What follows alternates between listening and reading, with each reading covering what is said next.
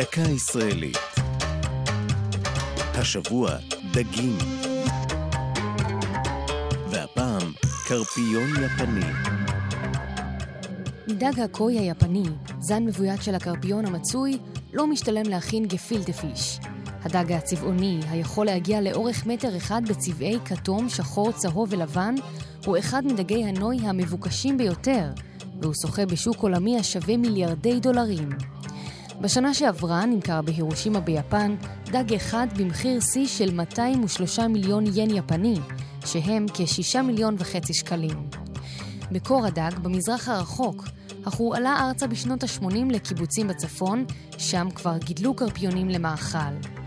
כיום גדלים דגי הקוי בבריכות בקיבוצים הזורע, מעגן מיכאל, גן שמואל, כפר רופין ומעברות.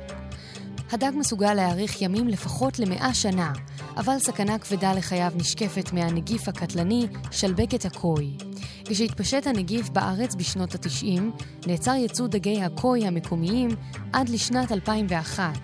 אך כאן גם נמצא מרפא למחלה באמצעות חיסון, והדגים הישראליים מוגנים היום מפני הנגיף.